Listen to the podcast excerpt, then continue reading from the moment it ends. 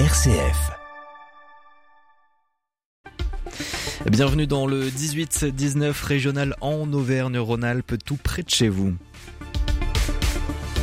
Et depuis 22 ans, à la sortie de l'hiver, les nuits de la roulotte investissent le centre-ville chambérien pour réchauffer les rues au rythme des musiques nomades. Au concert s'ajoutent des rencontres, des ateliers et des stages, une aventure assez folle pour un festival atypique.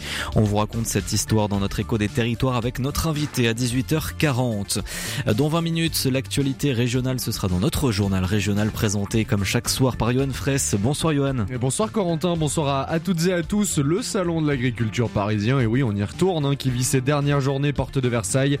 Et les départements de l'arc alpin n'ont pas manqué l'occasion d'alerter autour de la question du loup, alors que le gouvernement a présenté son dernier plan il y a quelques jours, vous l'entendrez. Et puis, qui va aider ceux qui aident au quotidien l'ouverture de la collecte annuelle des Restos du Cœur à l'heure d'une inquiétude toujours plus prégnante hein, autour de l'avenir de ces structures vouées à la solidarité, vous l'entendrez. Il y a des inquiétudes également dans le Bourbonnais, Johan Ouais, notamment autour de la future gigantesque mine de lithium hein, qui doit prendre place dans la région de Montluçon, dans l'Allier. La question de l'utilisation de l'eau fait débat et on en parle également ce soir. Mais allez, pour l'heure, merci. Et bravo, c'est par ces deux mots que notre invité a qualifié la venue devant la délégation sénatoriale dédiée aux droits des femmes, et eh bien la venue de Judith Godrèche, actrice, scénariste, réalisatrice, écrivaine française auditionnée par le Sénat par notre invité. Une invitation justifiée par les deux plaintes déposées contre les réalisateurs Benoît Jacot et Jacques Doyon pour viol sur mineur dont Judith Godrèche aurait été victime au début de sa carrière. Une audition racontée donc par notre invité ce soir Corentin. Une audition assez lourde en émotion devant la délégation aux droits des femmes et à l'égalité des chances entre les hommes et les femmes au Sénat, dont notre invitée socialiste et en est la vice-présidente. Elle est avec nous depuis le palais du Luxembourg. Nous la rejoignons. Allez, c'est parti. Le 18-19 en région Auvergne-Rhône-Alpes, une émission présentée par Corentin Dubois. Marie-Pierre Monnier, bonsoir. Bonsoir. merci d'être avec nous. Vous êtes la sénatrice de la Drôme, vice-présidente de la délégation aux droits des femmes et à l'égalité des chances entre les femmes et les hommes. Vous avez euh, auditionné donc Judith Godrèche euh, hier, euh, avant d'évoquer un peu ce qu'il en est ressorti hein, de, de, ces mots de cette grande actrice, scénariste, réalisatrice et écrivaine française. C'était un moment fort. vous me le partagiez aussi un petit peu avant l'interview. C'était un moment particulièrement oui, lourd en émotion les larmes me sont venues, euh, franchement. Parce que ça a été un moment très fort. Et c'est elle-même qui avait écrit ce qu'elle nous a présenté. C'était des propos qui étaient vraiment euh, très sincères et on, sentait sa blessure profonde et la grande violence qu'elle a, subie. Un moment très fort, j'ai envie de dire, comme la force qu'elle a eue pour oser euh, briser le silence. Et ça a été précieux pour nous au sein de la délégation de pouvoir l'auditionner et la rencontrer et échanger avec elle. Comment ça s'est organisé justement cette euh, audition et, pourquoi? Alors ça, c'est pas ma main. C'est la présidente de la délégation qui est Dominique Verrien qui a eu euh, l'idée de l'occuper. Mais ça, ça a une résonance avec un travail que nous avons fait d'audition du juge Durand en novembre. Oui, parce que justement, elle demande une réhabilitation hein, du juge Édouard Durand, ancien dirigeant de, de la CIVIS, la commission indépendante sur l'inceste et les violences sexuelles faites aux, enfants. Euh, du coup, il y a un travail déjà qui euh, a commencé, par exemple, sur cette question-là. On va développer quelques mesures hein, qu'elle a, euh, qu'elle souhaiterait, Judith Godrèche, mais comme ça en fait partie, celle-là déjà, est-ce que quelque chose a déjà été entamé hein? Vous le disiez que vous travaillez sur le sujet, vous, depuis un, un certain temps.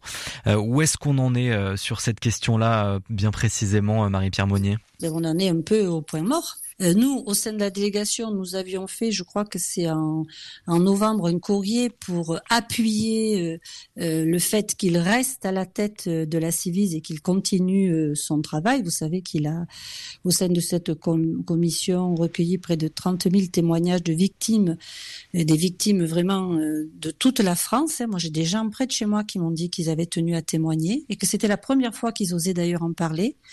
Donc c'est vraiment impératif que on puisse continuer euh, non seulement la saisie de ces témoignages, mais vous savez que quand il y a comme ça un travail qui est fait, il y a aussi des recommandations, des préconisations qui sont faites. Donc nous, en novembre, au sein de la délégation, on avait demandé à ce que, on avait fait une lettre ouverte au président de la République pour demander le maintien.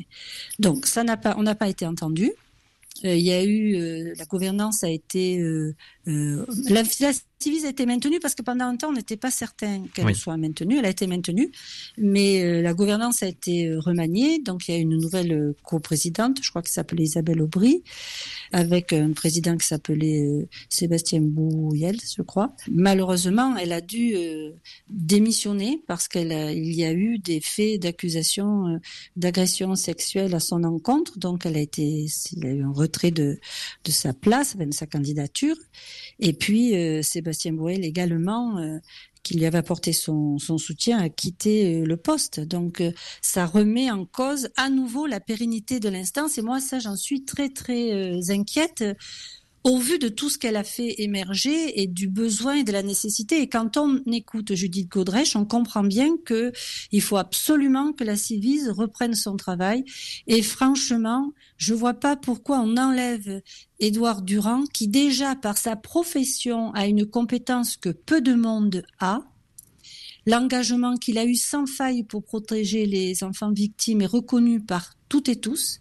Et pour l'avoir écouté, parce que j'avais lu des choses, mais je l'ai écouté, il a une grande humanité et une grande sérénité qui vraiment, je pense, colle parfaitement avec la mission qu'il doit accomplir. Donc, j'espère vraiment que les choses vont se remettre en place parce que, en attendant, il y a encore des enfants qui souffrent et, et, il y a aussi des gens qui ne peuvent pas exprimer leurs souffrances et leurs besoins. Donc j'espère vraiment, vraiment que les choses vont, vont redémarrer. Dans l'audition de Judith Godrèche, bien entendu, il y avait cette question de protéger les enfants et plus particulièrement euh, de protéger euh, notamment les enfants dans, dans son secteur hein, d'activité à elle, dans le cinéma. Elle réclame notamment donc la création d'une commission d'enquête contre les violences sexuelles et sexistes dans le cinéma. Elle demande aussi euh, notamment un référent neutre pour les mineurs sur les tournages. Qu'est-ce qui pourra être retenu dans, dans ces mesures? Qu'est-ce qui sera fait est-ce que vous êtes favorable, par exemple, vous, à une, commission d'enquête sur le sujet? Il faut absolument. Parce que si vous voulez, elle et d'autres avant elle, mais quand même ont commencé et elle, elle a, elle a poursuivi ce travail de, de vérité. Et il faut vraiment qu'il y ait une commission d'enquête qui soit, bon, ça, ça va être euh, parlementaire. On a l'habitude de faire ça, et je le redis, c'est pas avoir un a priori, ça part de faits, d'auditions, de spécialistes. On prend six mois généralement pour faire ça. On creuse le sujet en profondeur. Ce sont des commissions qui sont transpartisanes. Donc il y aura des constats qui seront faits en toute objectivité. Et quand il y a une commission, c'est vraiment un outil très précieux et ça permettra vraiment de faire la lumière sur un certain nombre de sujets.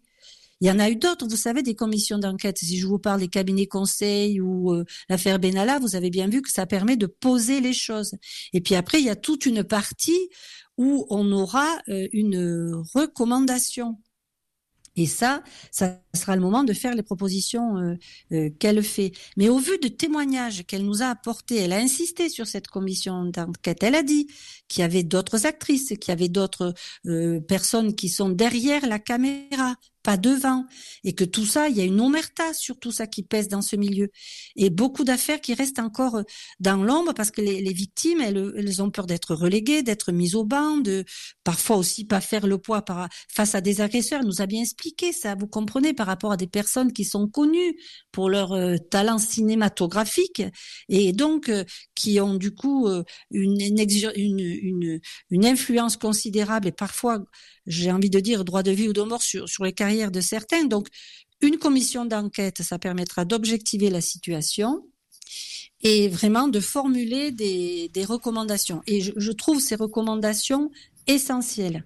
Euh, c'est-à-dire la commission d'enquête et puis ce référent neutre ou euh, coordonnateur euh, euh, d'intimité comme elle comme elle a dit ça c'est important elle a bien expliqué dans une série qu'elle a réalisée, elle, sur ce qui lui était arrivé, mais où elle n'a pas mis de nom, où elle expliquait que la presse lui demandait sans arrêt de fournir les noms, mais qu'elle ne voulait pas donner elle a bien expliqué que elle, elle a choisi quelqu'un, elle est allée voir la DAS, elle a pris quelqu'un qui était formé, compétent, parce que il y a parfois sur des plateaux, ça se met timidement en place. Et moi, je lui ai posé la question, si vous avez écouté l'audition, vous, vous, avez vu, elle m'a dit, il n'y a pas vraiment, c'est pas formalisé à l'heure actuelle.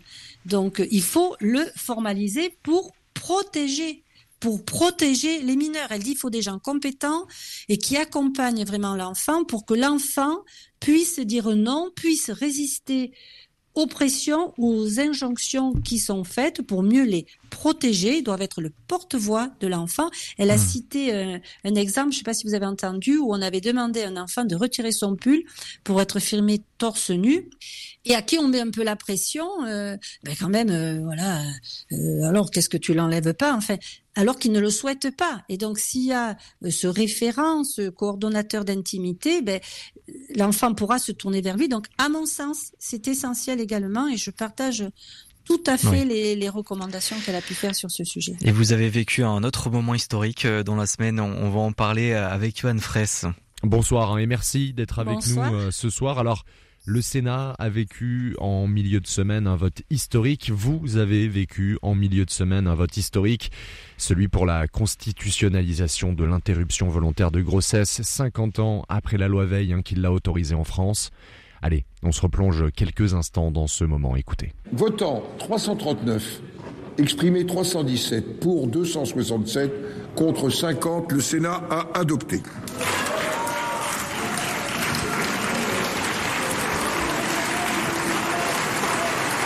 La parole est à Monsieur le ministre. Monsieur le ministre.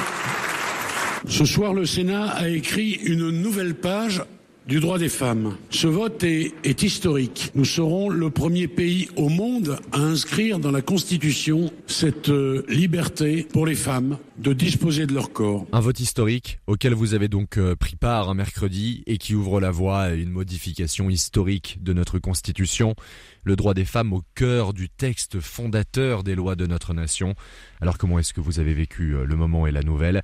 Et est-ce que cette inscription dans la Constitution peut permettre d'ouvrir la voie à une avancée hein, sur d'autres sujets, notamment euh, l'égalité salariale, par exemple?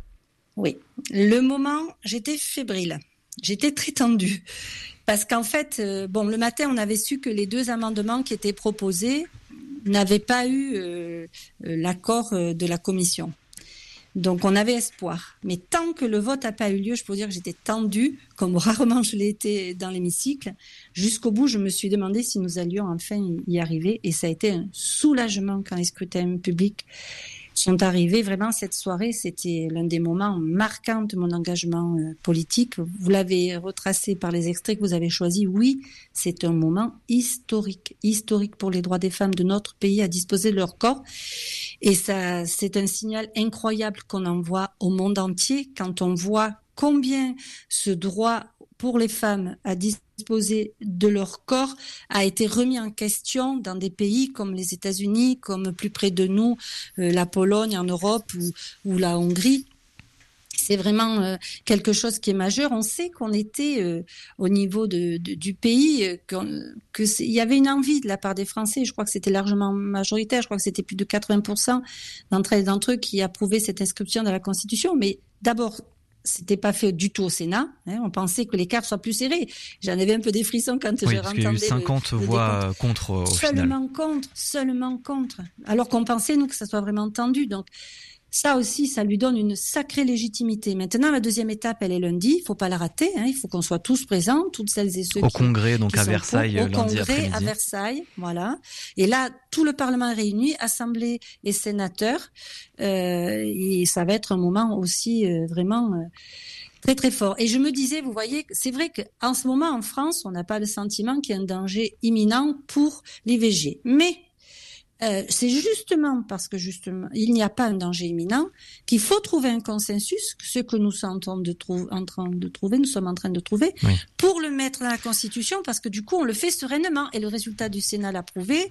Et le sondage parmi les Françaises et les Français le montre également. Donc ça, ça c'est très important. Donc il pourra être inscrit peut-être donc l'article 34 de la Constitution euh, lundi.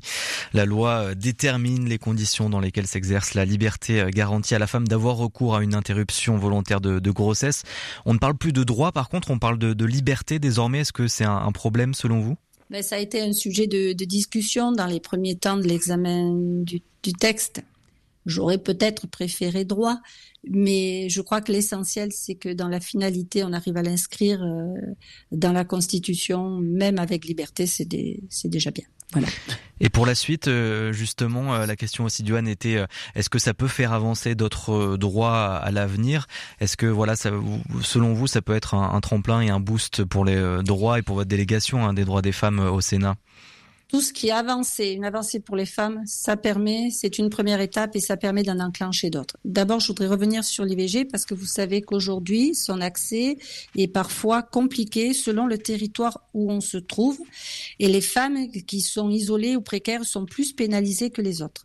Vous savez qu'il y a en France 13 départements qui ne comptent aucun gynécologue et que 18% de femmes métropolitaines réalisent leur IVG en dehors de leur département de résidence. Donc déjà, pour le sujet de l'IVG, on n'est pas encore, euh, euh, enfin, tout n'est pas encore organisé pour que toutes les femmes partout en France puissent y avoir droit de façon facile. Ça, c'est la première des choses. En ce qui concerne le droit des femmes, eh ben, il y a encore beaucoup de choses à faire, c'est certain. Vous avez parlé d'égalité salariale, mais il n'y a pas que ça. Il y a le plafond de verre, l'accès au poste à responsabilité qui, j'ai envie de dire, m'insupporte. Parce que comme je dis souvent quand je parle du sujet des, des droits des femmes, nous avons un cerveau comme les hommes.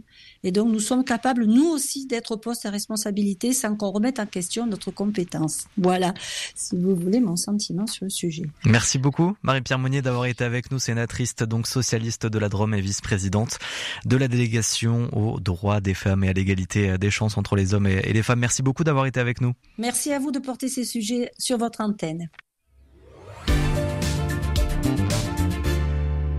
Et on va parler des femmes dans notre chronique du soir. On continue un peu donc d'en parler. Et du côté de la Drôme avec euh, Antoine Loistron. Bonsoir Antoine. Bonsoir Corentin, bonsoir à toutes et à tous. La journaliste RCF Drôme et c'est une belle rencontre que vous vouliez partager avec nous ce soir. Oui Corentin, une belle rencontre et un beau projet. Alors tout commence il y a un mois euh, par un appel qui arrive à la radio, des appels comme on a régulièrement euh, ceux de responsables d'associations qui organisent un événement et qui veulent en parler à la radio. Alors nous on est toujours euh, content de recevoir ce type de coup de fil. Hein. Ça peut être le point de départ de chouettes émissions euh, sur des sujets auxquels on n'aurait pas forcément pensé. Et donc qui vous a appelé ce jour-là, Antoine? Eh bien, c'est la présidente de l'association S'informer Cancer qui pense à nous. Euh, c'est une jeune association bien dynamique qui accompagne des femmes atteintes de cancer du sein. Et elle a, à l'occasion du 8 mars, journée internationale des droits des femmes, elle offre l'organisation d'un spectacle à deux comédiennes amatrices. Elles sont seules sur scène pendant deux heures. Elles racontent leur parcours de malade du cancer du sein. La présentation du projet nous tentait bien de consacrer une belle émission à cet événement. Et figurez-vous, Corentin, eh bien, qu'on n'a pas regretté. Euh, j'ai eu la chance d'accueillir ces deux comédiennes, Delphine et Claudia. Elles sont pétillantes, drôles, complices. Elles m'ont confié leur plaisir de s'être rencontrées et de jouer cette pièce. et que racontent-elles donc sur scène? Eh bien, tout simplement, elles parlent d'elles, de leur vie, de l'épreuve commune qu'elles ont partagée malgré leurs 20 ans d'écart, le cancer du sein. Elles parlent de leur vie d'avant, qui n'a pas été facile à faire remonter dans les souvenirs d'ailleurs, de leur vie pendant la maladie, un passage plein d'émotions forcément, et puis de leur vie d'après, de leur envie de profiter de chaque instant, un moment plein d'autodérision, mais aussi euh, symbole d'espoir. Elles sont là à rire de leur aventure, à partager les bons comme les mauvais moments, à s'enthousiasmer de leur vie qui leur est offerte euh, maintenant. Euh, deux heures de, plaisir nées dans un rêve de Delphine, c'était l'été dernier, rêve dans lequel elle visualise vraiment tout. Elle propose alors le projet à Claudia, alors même qu'elles ne se connaissent que depuis très peu. Cette dernière accepte finalement et en seulement quelques semaines, le spectacle est monté pour une première en octobre dernier. Un spectacle qui sera rejoué en janvier ensuite, là encore devant une salle avec plusieurs centaines de personnes. Alors la semaine prochaine, ce sont 500 personnes qui sont attendues à Mercurolvaune dans le nord de la Drôme. Et à chaque fois, il faut noter que les fonds récoltés par le billet d'entrée sont reversés à une association. C'était à la Ligue contre le cancer pour la première et donc à S'informer Cancer dont je vous parlais au début pour cette fois-ci. Un succès qui fait qu'elles vont même maintenant multiplier les représentations une par mois d'ici à l'été avec même un passage prochainement en Isère. Et moi je peux vous dire que je suis ressorti de l'enregistrement de cette émission avec le sourire, heureux d'avoir rencontré ces femmes, leur énergie, leur humour et leur simplicité. Bon, vous nous avez mis un petit peu le sourire aussi. Merci beaucoup euh, Antoine Loistron donc pour euh, ce clin d'œil du soir. Allez à présent notre journal d'actualité régionale dans un petit instant. Avec la chronique Ce jour dans l'histoire, Bruno Fuma fait plusieurs bonds dans le passé pour vous raconter les anecdotes du jour. En trois minutes, découvrez ou redécouvrez les petites et la grande histoire.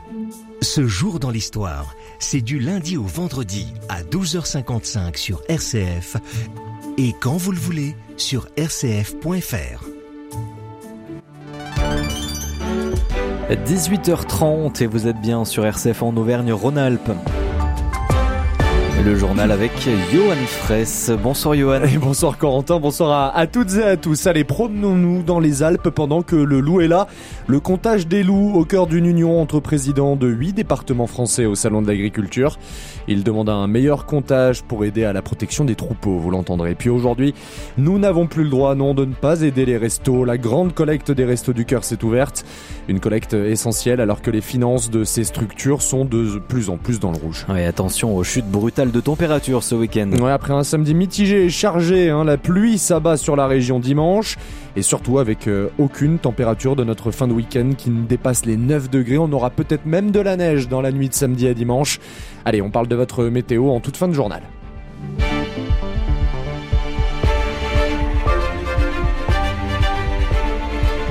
Une union pour un objectif, faire baisser la pression autour des troupeaux. les départements alpins demandent un meilleur comptage des loups. On le disait, hein, les présidents de huit départements se sont réunis mercredi au Salon de l'Agriculture sur le stand de la Drôme. La Drôme donc, Alpes de Haute-Provence, Hautes-Alpes, Alpes-Maritimes, Isère, Savoie, Haute-Savoie et Vaucluse. À eux 8 ils totalisent 80% des attaques de troupeaux en France. En Drôme, par exemple, il y en a eu euh, environ 1100 l'an dernier. La présidente du département, Marie-Pierre Mouton, demande à savoir le nombre précis du nombre de canidés. Aujourd'hui, nous, ce qu'on demande, le nerf de la guerre, c'est le comptage du loup, la méthode de comptage du loup. On nous annonce 1104 loups. Quand on prend les estimations de l'ensemble des départements à la louche, euh, et ce qu'il faudrait faire de manière plus précise, bien sûr, c'est au moins 2500 loups. Et quand vous savez que c'est sur la base de ce comptage que euh, euh, sont autorisés les prélèvements, 19%, mais 19%, on veut que ce soit du vrai comptage des loups. Il y a un peu moins d'une semaine, hein, le gouvernement qui a annoncé son nouveau plan loup. Les tirs sont facilités, oui, mais le nombre autorisé reste le même, à savoir ces fameux 19% de la population de loups au maximum. Et les paroles des enfoirés, plus que jamais d'actualité. Hein. La grande collecte euh, des Restos du Cœur s'ouvre aujourd'hui et dure euh, tout le week-end. Cette année encore, son résultat est, primordial, hein, puisque l'association espère récolter localement 12% des denrées alimentaires ensuite redistribuées. Mais la hausse du nombre de bénéficiaires n'est pas le seul défi des héritiers de Coluche. Les bras manquent, les bénévoles sont de moins en moins nombreux au fil des ans. Une situation qui inquiète euh, Stéphanie Aléo, présidente, oui, présidente des Restos du Cœur de, de Savoie lance un appel à l'aide. On a besoin de, bénévoles qui ont simplement envie de donner un peu de leur temps euh, et de manière régulière. Parce qu'effectivement, on trouve des gens qui, euh, des personnes qui veulent donner euh, ponctuellement du temps, mais on a besoin de bénévoles réguliers qui peuvent donner une demi-journée, une journée par semaine. L'activité ayant augmenté de manière plus forte que le nombre de bénévoles, il y a forcément un report de charges qui se fait sur les bénévoles qui sont déjà en, activité. Et euh, effectivement, ça peut amener sur certaines missions à avoir des bénévoles qui sont euh, un petit peu sous pression, on va dire, mais on essaye au maximum d'éviter cela pour que chacun retrouve son compte dans la mission de bénévolat qu'il choisit. Et parallèlement en Haute-Savoie, notamment un nouveau centre des restos ouvrira ses portes le 12 mars, portant à 7 le nombre de locaux dans le département. Ils sont 12 du côté de la Savoie. Et pas question que la mobilisation s'essouffle à Lyon. Nouvel appel au rassemblement demain 15h sur la place Bellecour en soutien à la population euh, palestinienne. Un appel 48 heures après un choc. Israël aurait abattu jeudi un groupe de Palestiniens engagés dans une distribution d'aide aux populations civiles hein, dans la bande de Gaza. La France et Emmanuel Macron demandent au même titre que l'Union européenne l'ouverture d'une enquête pour faire la lumière sur cette attaque. Le collectif à l'origine de l'appel à manifester demain à Lyon demande toujours la même et chose, un cessez-le-feu dans la bande de Gaza. Et ils n'ont pas forcément apprécié de, de se savoir filmer hein, des habitants du quartier des Ayençins à péage de Roussillon ont délibérément endommagé deux caméras de vidéosurveillance euh, fraîchement installées sur la commune. Un quartier réputé difficile qui abriterait un certain nombre de trafiquants de drogue et qui serait à l'origine de ces dégradations d'après un message laissé sur les lieux par les auteurs. El Cartel, pas de caméra ici, hein, quoi qu'il arrive. Le dispositif attendu par la population sera installé comme prévu d'après les déclarations du maire de, de PH de Roussillon, André Mondange. Est-ce que rivières et mines de lithium font bon ménage? Une question qui sera très sûrement posée le mois prochain à l'ouverture des débats publics hein, sur le projet Émilie, le nom donc de la future mine de lithium exploitée à Échassière dans l'Allier par le groupe industriel Imeris. Patricia Lédric est membre du bureau de l'association Préservons la forêt des Colettes qui s'oppose à ce projet, notamment sur la question de l'eau. L'association s'inquiète de l'impact de la mine sur le pompage de l'eau dans la rivière Sioule. Le problème de la Sioule, c'est que ces, besoins en eau, bah, ils sont partagés. Euh, actuellement, euh, le CIVOM, Sioule et Bouble, utilise l'eau pour distribuer l'eau à la population locale, euh, aux industries, etc. du secteur. les agriculteurs pompent de l'eau dans la Sioule. La Sioule est aussi une rivière éminemment touristique. L'été, vous avez des baigneurs, vous avez des pêcheurs, vous avez des canoës et kayaks. Il y a toute une utilisation de la rivière Sioule qui existe depuis très longtemps. Or, Imeris va venir, si elle pompe, s'ajouter à tout ça. Ou alors, plus plus ou moins, nous dit-on, prendre sur la partie réservée aux agriculteurs. C'est à voir. Un autre aspect qui nous inquiète énormément, c'est euh, le fait que, en creusant, de manière logique, ils vont intercepter des nappes, euh, des rivières souterraines, des ruisseaux, des filets d'eau. Toute la circulation de l'eau euh, dans le massif de la Bosse n'est pas très bien connue. Et donc l'association Préservons la forêt des Colettes hein, qui tient son assemblée générale demain à la salle des fêtes de l'Alisole. Ce sera en fin d'après-midi, 17h. Et chaque année, 3000 vols de vélos ouais, sont déclarés dans la métropole de Lyon. Un problème pour la métropole qui a mis l'usage du vélo au cœur de son programme. Elle a donc décidé de passer à la vitesse supérieure hein, en engageant une grande campagne de sensibilisation sur le sujet. Désormais, les cyclistes de la métropole pourront faire marquer gratuitement leur vélo à la manière d'une plaque d'immatriculation hein, chez l'un des quatre prestataires partenaires de la métropole. Bruno Bernard, son président, le président du Grand Lyon, était ce matin aux ateliers de l'audace, un de ces quatre partenaires pour faire la promotion de, ce programme.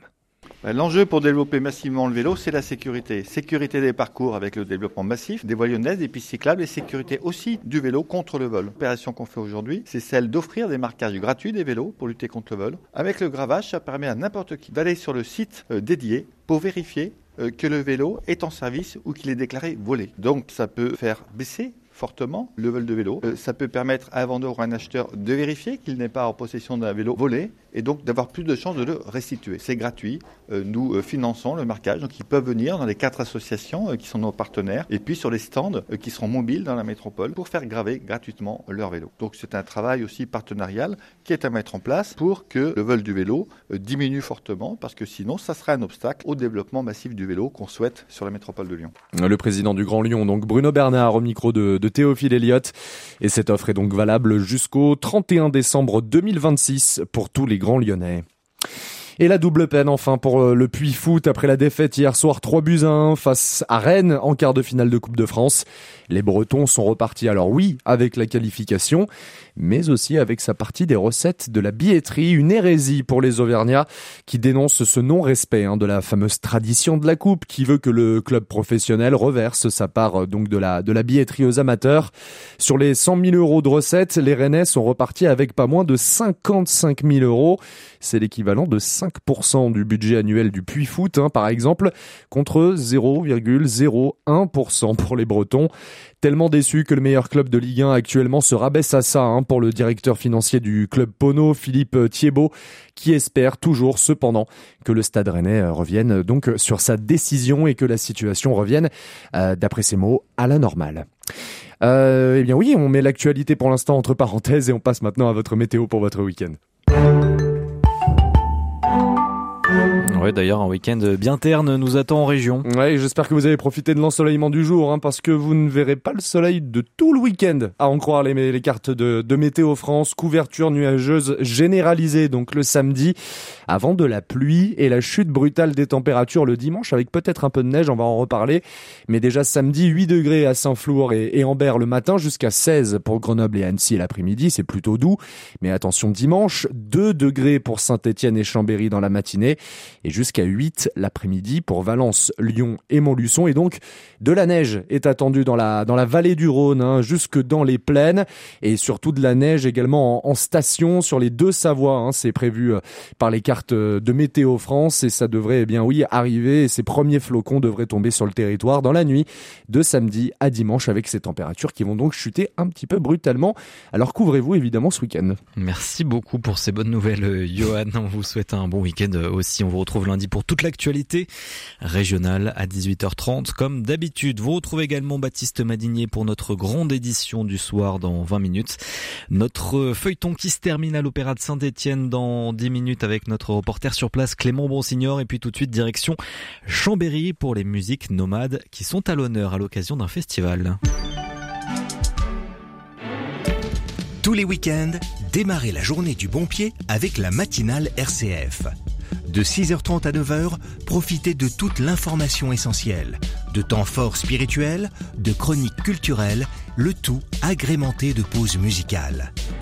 La matinale du week-end, dès 6h30 sur RCF en FM et DAB+, sur le site rcf.fr et l'application RCF. Halte spirituelle, c'est une invitation à découvrir les réponses que la foi chrétienne peut apporter à nos préoccupations communes. C'est aussi l'occasion de réfléchir à ce que le mot croire signifie, en se nourrissant de l'expérience de ceux qui nous ont précédés sur le chemin de la foi. Retrouvez Halte spirituelle du lundi au vendredi à 13h45 et 20h45. 18h41, l'heure de votre échappée en région sur RCF. Et dernier épisode de notre feuilleton de la semaine dans quelques minutes. On retournera donc dans les coulisses de l'opéra de Saint-Étienne avec plus précisément un focus sur l'opéra de Georges Bizet, Les pêcheurs de perles. On retrouvera donc notre reporter Clément Bonsignor dans 8 minutes dans ce dernier épisode du feuilleton de la semaine. Mais d'abord, notre écho des territoires qui nous provient ce soir de Savoie, en plein cœur de l'hiver à Les musiques nomades réchauffent les rues du centre-ville avec les nuits de la roulotte. Et oui, un festival qui nous emmène dans euh, la Savoie et qui a été créé euh, il y a 22 ans maintenant, qui fait voyager les Savoyards comme les curieux de la région, d'ailleurs en mettant en lumière et à l'honneur les cultures du monde. Concerts, stages, soirées ou ateliers en famille, le programme est riche. Violaine Ray reçoit Rosalie Bernard Raymond, la programmatrice hors des murs de l'événement. Rosalie Bernard-Raymond, bonjour. Bonjour. On est avec vous euh, pour parler de ce festival des Nuits de la Roulotte. Vous y êtes chargé de communication et de production pour la partie euh, hors les murs. Déjà peut-être pour ceux et celles qui nous écoutent et qui ne le connaissent pas encore, en expliquer l'origine. Comment est né ce festival euh, des, des musiques du monde et des cultures nomades? Alors à la base, c'était un projet étudiant qui est né en 2002. à la base, c'était un groupe de musique qui s'appelait La Roulotte, du coup, qui a décidé de monter ce projet, qui était à la base du coup un projet scolaire avec l'IUT de Chambéry. Euh, et en fait, euh, au bout de quelques années, donc ça a continué, etc. Et c'est en 2006 que cet événement musical, euh, qui était à la base assez simple, s'est agrandi et s'est pérennisé avec l'association, du coup, la naissance de l'association Les Nuits de la Roulotte. et donc, ça fait maintenant des années que ça, ça dure, qu'on rajoute des partenaires. Cette année encore, de nouveaux partenaires rentrent. Donc, en fait, c'est tout, forcément tout le temps en évolution et, et ça a grandi depuis 22 ans. Donc, c'est une fierté de pouvoir euh, continuer à faire vivre ce, festival. C'est une grande histoire qui continue et qui continuera, on l'espère, encore longtemps. On va revenir justement sur les nouveautés de, de cette année. Peut-être avant ça, les nuits de la roulotte, on, on a en tête l'aspect musical. Bien sûr. C'est des concerts, c'est énormément de rencontres musicales euh, pendant une dizaine de jours. Maintenant, il y a aussi d'autres rendez-vous euh, qui ont plus attrait là pour le coup à l'aspect culturel qui n'est pas forcément musical. Exactement. Bah en fait, euh, nous le but c'est d'ouvrir un peu la curiosité de notre public aux cultures nomades. À la base, c'était vraiment musique tzigane, mais là on s'est ouvert aux cultures du monde en général, ce qui nous permet d'être un peu plus large au niveau de la programmation, des spectacles On va avoir par exemple les après roulottes qui sont des événements pour toute la famille. Et ça, par exemple, en fait, on va, ce sera des ateliers proposés pour tous euh, et toutes, euh, que ce soit petit ou petit ou grand. Et en fait, euh, ça va être des découvertes de jeux forains, par exemple, avec la bastringue le samedi, ou alors des ateliers de cuisine du monde. Là, le thème cette année pour ces ateliers-là, c'est le fais-le toi-même, donc le DIY, pour ceux qui parlent anglais. Et donc voilà, en fait, ça, ça apporte des activités, du savoir-faire, la pratique, en fait, pendant ce festival. Donc effectivement, il n'y a pas que de la musique, il y a des super spectacles aussi pour la famille, il y a des projections. Cette année, on a un ciné-concert. C'est hyper varié, c'est dix jours de festivités autour des cultures du monde, mais euh, vraiment pas que de la musique, quoi. Il y a de tout. C'est euh, un système qui a trouvé sa formule, qui a trouvé son public aussi, mais c'est, et vous avez commencé à nous en parler, un système euh, qui ne s'appuie pas uniquement sur ses acquis, qui va chercher des petites nouveautés d'une édition à l'autre. Alors cette année, quelles sont-elles? Alors cette année, on en a plusieurs. On réaccueille la Sainte-Chapelle cette année dans notre programmation, qui était fermée depuis deux ans pour pour travaux. Et du coup, on est super content de la réaccueillir avec un concert de Chayok, qui sont des musiques slaves et tziganes, un trio. Et ça, c'est en partenariat avec le département de la Savoie. Il y aura d'autres petites surprises, mais pour ça, je vous conseille de venir voir de, de vos yeux. Voilà, exactement. On a commencé à l'évoquer avec la Sainte-Chapelle. Euh, le, le, festival des Nuits de la Roulotte investit aussi des lieux qui sont très symboliques euh, et, et, très riches parfois d'histoire. À Chambéry, je pense aussi au, au, théâtre Charles Dulin, qui est un magnifique euh, théâtre classique que vous occupiez l'année dernière euh, pour différentes euh, rencontres de la programmation. Il y a aussi cette volonté de s'installer au Carré Curial, qui est le, le cœur euh, vivant des Nuits de la Roulotte, mais aussi d'investir des lieux parfois historiques ou en tout cas mythiques de cette ville de Chambéry. Totalement, totalement. Euh, Au-delà d'historique, on cherche aussi à toucher vraiment euh, des lieux que où on ne pourrait pas avoir l'habitude de voir de la culture, des concerts, etc. Pour des, par exemple, les patients et patientes du centre hospitalier spécialisé de la Savoie. Donc voilà, on est très heureux d'investir euh, ce lieu-là euh, qui mélangera patients, patientes et aussi tout public des Nuits de la Roulotte. donc ça, on est très heureux avec un spectacle qui s'annonce assez magique, qui s'appelle Chan Chan, qui est un duo féminin qui se passera tout dans le noir avec des peintures phosphorescentes. Enfin voilà, c'était un vrai voyage. Investit aussi la maison d'arrêt, le SPIP. Euh, enfin voilà, on essaye vraiment d'agrandir à, un maximum de public possible et de rendre ce festival accessible à, tout le monde. Justement, vous avez commencé à nous parler, il y a un vrai enjeu d'accès à la culture et ça fait partie de la politique de votre festival depuis toujours, notamment avec des tarifs qui permettent à chacun, ou en tout cas on s'adresse à un plus grand nombre, là c'est de la culture populaire au sens large. Totalement, totalement. On adapte totalement notre politique tarifaire à ces valeurs-là qui nous sont vraiment super chères. Le but, c'est que ben, on se déplace, on est nomade, donc on va vers le public, le public vient vers nous, et c'est pour ça qu'aussi les la politique tarifaire, elle est elle est adaptée. On est sur du prix au choix. On a un prix minimum de 5 euros sur les deux derniers soirs. On essaye vraiment d'être accessible à toutes et tous et de d'empêcher personne de pouvoir accéder à, à nos concerts et que ce soit aussi une rencontre entre tous les publics quoi. C'est c'est le but c'est de mélanger tout le monde faire la fête ensemble et sans différence. Donc euh, voilà et ça explique aussi le succès des Nuits de la Roulotte à travers euh, ces 22 dernières éditions. Peut-être dernière question, on a parlé de la programmation. C'est une programmation très riche qu'on peut pas détailler. Puis on invite évidemment tous nos auditeurs à, se renseigner, notamment sur votre site. Euh, mais est-ce que vous, à titre personnel, il y a un, rendez-vous coup de cœur que vous voudriez nous, partager qui, au moment de penser cette programmation, vous a attiré tout particulièrement? Euh, alors moi, ben, je peux vous parler d'un dernier concert qui est Opsa Eli, qui vont jouer à la médiathèque le samedi 9 mars euh, à 12h30, euh, gratuitement, c'est ouvert à tous et toutes, et qui rejoueront le soir en clôture de festival à, à 22h30.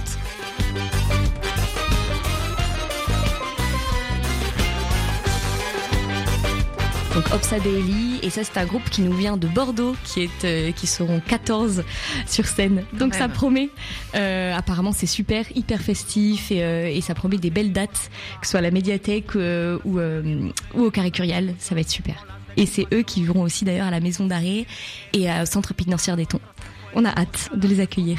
Il y en a pour tous les goûts, pour euh, tous les âges, il y en a pour les amoureux de musique et puis pour les amoureux de découverte culturelle au sens large. C'est les Nuits de la Roulotte, c'est jusqu'au 9 mars 2024. Toutes les infos sur la programmation qu'on n'a pas détaillée sont à retrouver sur le site lesnuitsdelaroulotte.com.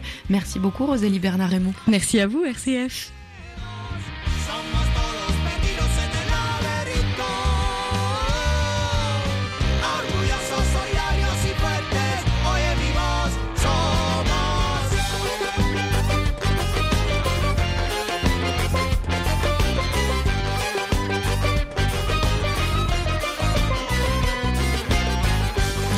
Beaucoup à vous. Violaine Ray, donc les nuits de la roulotte.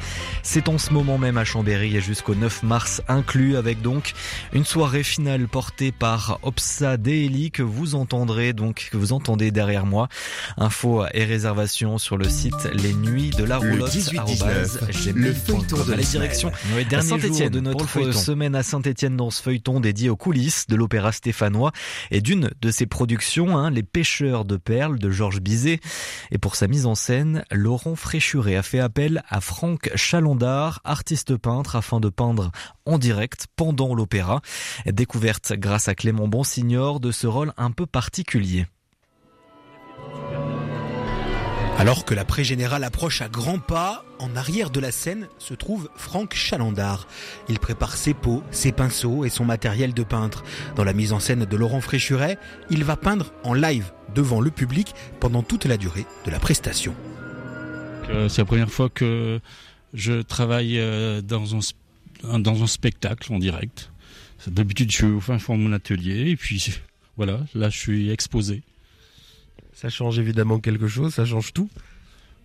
Oui, ça change tout, mais le, fond reste le même parce que je suis là pour, euh, on va dire, euh, incarner un imaginaire qui pourrait être celui de Nadir, euh, pourquoi pas celui du spectateur, et puis, et puis le mien. C'est-à-dire que, voilà, moi je vais essayer de, traduire en images, ou en image, par des couleurs, un petit peu tout.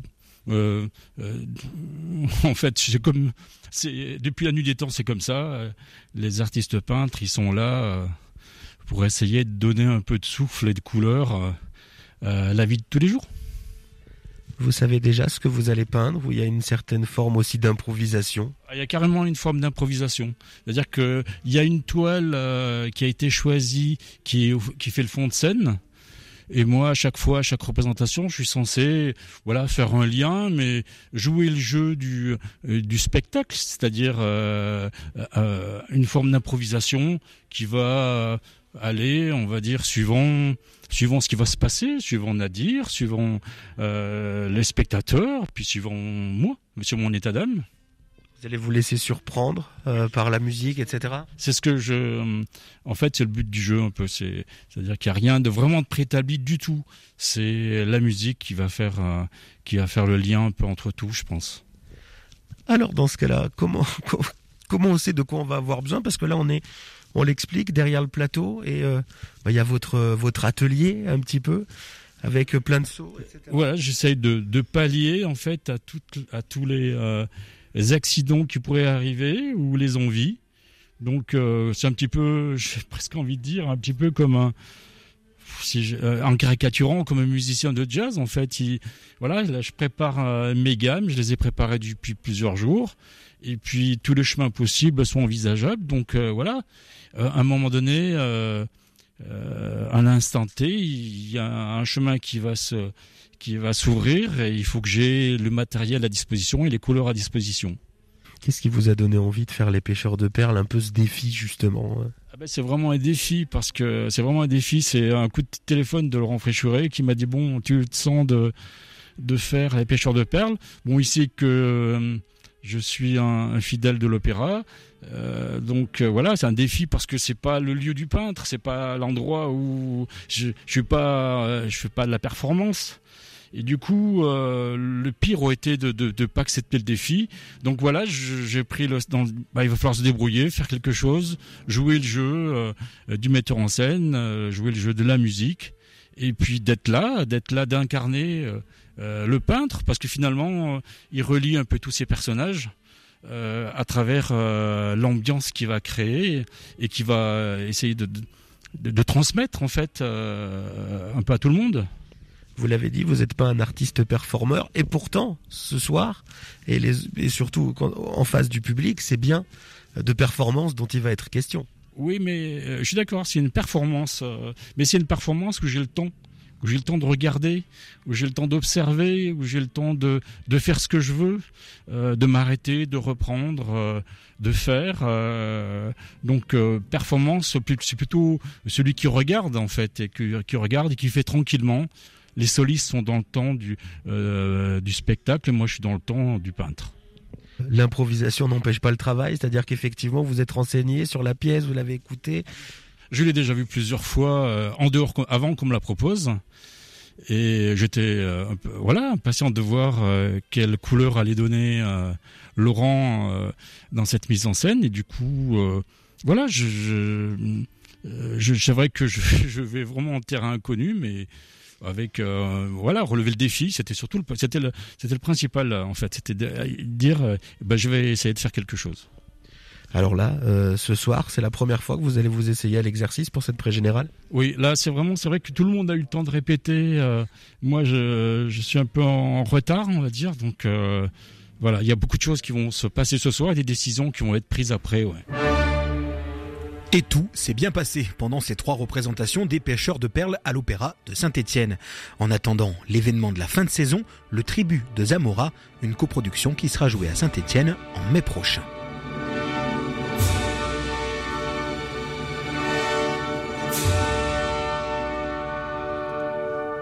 Et c'est la fin de ce feuilleton de la semaine signé Clément Bonsignor. Merci beaucoup pour nous avoir amené dans les coulisses de l'Opéra de Saint-Étienne. Clément peut retrouver l'intégralité de ce feuilleton demain à 18h10 sur RCF, mais aussi sur notre site rcf.fr.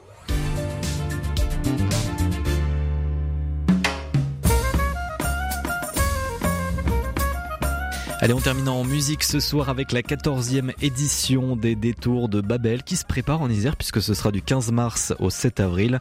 Un festival qui met le cap sur la découverte des musiques du monde, jazz et musique nouvelle.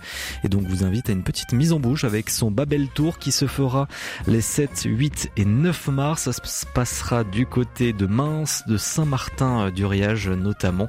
Et on va s'écouter un, un petit extrait puisque ce sera l'occasion de venir écouter le jazz poétique et la trance libre du groupe Petit Lucette, tout juste sortie de sa résidence grenobloise. On s'écoute un petit extrait donc de leur titre, Le rhume des feux follets.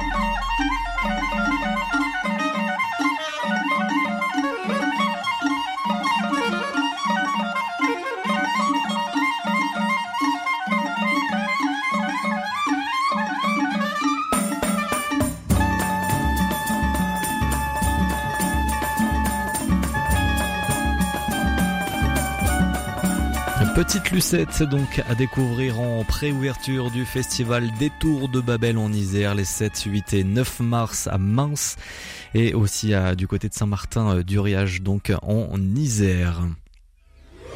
Le 19 c'est terminé pour ce soir, mais toute l'équipe régionale de RCF revient demain. Merci à Hugo Vincent à la réalisation de cette émission. Tout de suite, vous retrouvez Baptiste Madinier pour l'actualité. Et nous, on se dit à demain, 18h10 comme d'habitude. Très belle soirée, à demain et prenez soin de vous.